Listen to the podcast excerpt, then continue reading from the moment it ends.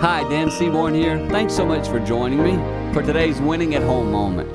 Last night I did something with my grandson I want to encourage you to do with the children in your home. You can apply this however it fits, but I took my grandson, Jackson's his name, I had him hold his hands up.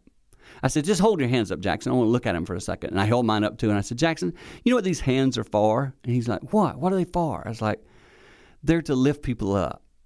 They're to, these hands are never meant to harm people. These hands are meant to build people up in life. Like with your little sister, take care of her. Don't push her with them. Hold on to her with them. Love her with them. And I was talking to him about the importance of using our hands the right way.